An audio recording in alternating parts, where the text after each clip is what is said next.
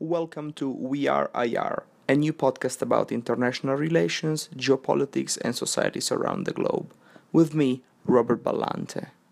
On the show, I talk to young and not so young professionals from world class universities. We discuss their areas of expertise in order to bring fresh perspectives on the most topical issues of the world.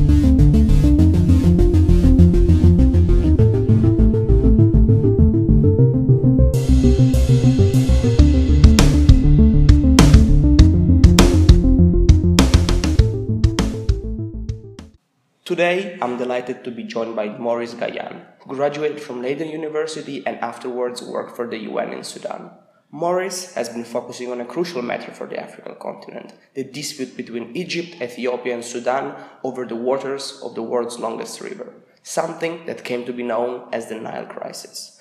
But before we start digging into this underexplored matter, can you please tell us a little bit more about your background and how did you become interested in this issue?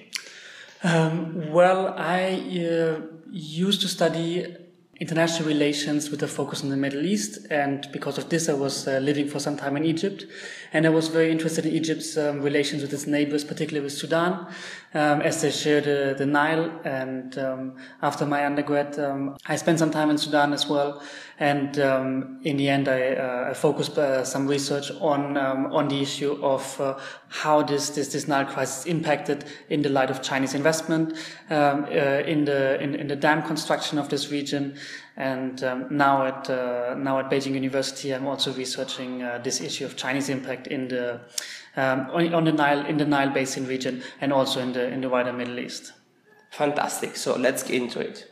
Nile's basin covers 11 countries, from Tanzania all the way to Egypt. Historically, however, because of its economic and military predominance, Egypt has exercised a de facto hegemonic role over the river's legal regime. Practically, from a legal standpoint, how did this come to be? Well, we have to see that there have been some Nile water agreements drafted uh, precisely in 1929 and in 1959, but both of them have to be regarded as being uh, not fully inclusive of all the countries in the Nile River Basin. So in 1929, when um, Egypt uh, was still under under British colonial rule, there was an agreement between Egypt and Great Britain over the use of the of, of the Nile water, um, and they granted, based on um, historic rights, they granted Egypt um, ninety percent of the water, whereas the other the other countries were either uh, under under British rule or um, being elected, as independent Ethiopia was at this time.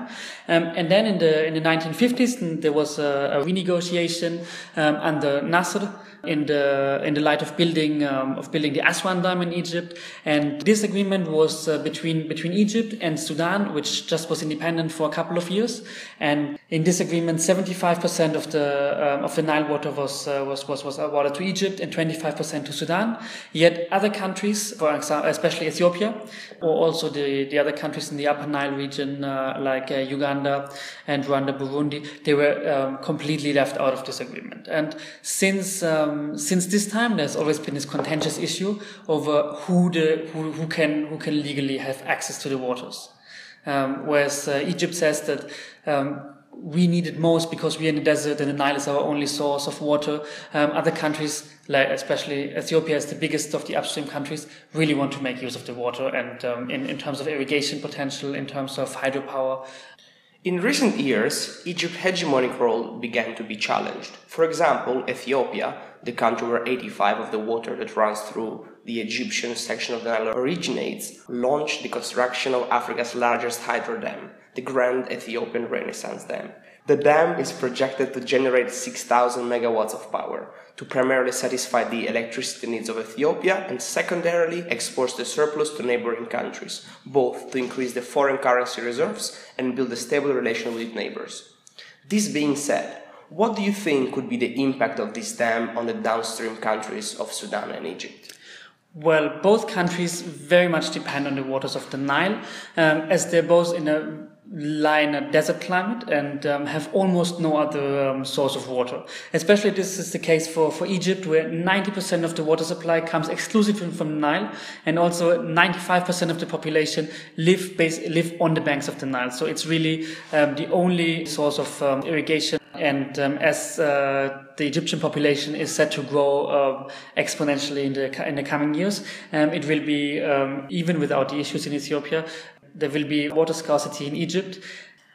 So, especially Cairo is uh, very afraid that, uh, that this, these dam constructions um, uh, in the on the Upper Nile in Ethiopia will manipulate will manipulate the water flow, will um, draw water away from uh, their source, will reduce also the um, the filling of the Aswan um, of the Aswan Dam, so that less um, energy can be generated uh, through the own dam. So the impact, especially for Egypt, is, is very much um, at stake. Uh, it has been framed as a national security issue. There have been, um, especially in, in, recent years, in the around the revolution, uh, in the, in, during the revolution, um, several uh, threats by Egyptian politicians to um, inter, intervene militarily. Um, I think in 2012 it was the then President Morsi who who threatened to uh, to bomb the dam if it we built. In November 2017, the latest round of negotiation between Egypt, Sudan, and Ethiopia fell apart. Given the regional geography, and as you said, being Egypt a downstream state, it has little leverage over Ethiopia, and it's likely to have to come back to the negotiating table when Addis Ababa completes the construction of the dam, likely in 2018. For example, there is going to be the need to coordinate the filling of this Renaissance Dam with the waters held in the Aswan Dam in Egypt, as you earlier said. So, in your view, what are the prospects of future constructive multilateral cooperation? Um, well, honestly speaking, I think Egypt has not much of a choice in this issue other than cooperate with Ethiopia, um, because as the Egyptians had to very painfully realize water flows down.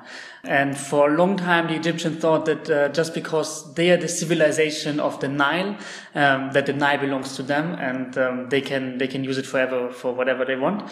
But um, in recent years, there's been uh, a shift in uh, geopolitical um, realities, and uh, so Egypt will have to uh, adapt to this and will probably come back to the negotiation table. We saw that in 2015, Egypt and Sudan, Egypt, Sudan, and Ethiopia launched this uh, declaration of principles talks for the first time time to um, to be more to, to have some common space to uh, to discuss the, to discuss the issue of the Nile, which was also unprecedented. Many people wouldn't have thought that this would uh, that this would have uh, actually um, come to terms, especially after the after the very threatening rhetoric in the around 2012 2013.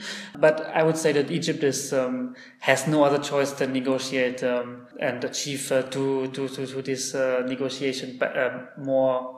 Uh, more favorable terms in this uh, in this regard. Alright, so let's switch gears a little bit and focus on something that you have researched also about, and it's the impact of external actors in the region, namely China. What can you tell us about Beijing's involvement in the construction of dams along the Nile, also taking into account Beijing's broader involvement in Africa? Well, the appearance of Beijing, um, of China in the in the region as a as a, as a financer and contractor of large um, of large hydro hydro infrastructure, has very much shaken the whole uh, interregional um, geopolitical structure.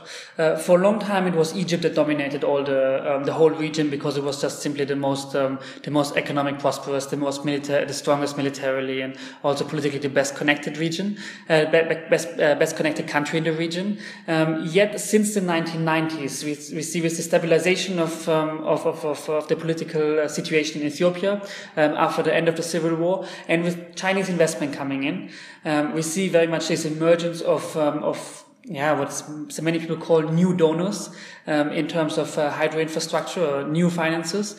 Um, not just Chinese, also many Arab, um, Arab, uh, uh, Arab uh, dam constructors, not dam constructors, but finances um, who give a lot of money for these uh, for these dams.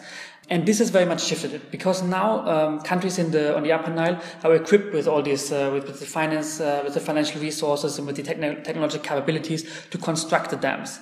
And um, they, now have a leverage. They don't need to they don't need to appeal to the to the World Bank to the IMF for funds, which would not be granted because um, Egypt uh, could always um, uh, could always interfere with, uh, with with giving with giving funds to this. Whereas with China, we see this disregard for um, for these for these for these established um, guidelines, so these colonial uh, colonial agreements which were reached, um, and um, the sheer the sheer um, power of uh, um, the sheer financial resources and uh, technological, te- technological capabilities that are coming in are very much altering this. And so, um, I see that the, the whole issue of, uh, of dams in the Nile very much reflects um, the impact that China has on Africa, or Chinese investment has, uh, has abroad, just um, based on its scale. So, do you think are there any alternatives to hydroelectric energy? Can Ethiopia meet its growing energy needs in any other way? Well, of course, there are plans to uh, introduce uh, solar wind energy um, in the region, and also there was China, there's Chinese investment in uh, in Ethiopia uh, in, in some in to some extent into this. But given the fact that um, the great Great Ethiopian Renaissance Dam is almost completed, and that uh, Ethiopia doesn't face um, many obstacles from, from Egypt, who is um, powerless in this regard almost. I don't think this will have a big impact. And um, dams constitute too much of a, of a prestigious, of a national, um, national prestigious image. Um, this construction of big dams for, um, for a country like Ethiopia is a very much a big thing, especially because it, it, it shows, uh, acts as a symbol of state power and um, with the with the foreign investment that's coming in, with all this backing, with the um, with local elites um, very much involved in, uh, in the building of dams, um, I doubt that uh, that something uh, that some that some alternative energy source will will emerge, uh, which is maybe less politically um, sensitive or less um, has less reverberations on the political landscape. Uh, also, uh, Ethiopia has 80 million uh, people roughly, which have no access to uh, to electricity. Um, so the uh, efficiency of hydroelectricity is just much bigger than than of solar or wind energy. Maurice, thank you very much for coming on the show. Thank you very much, Robert.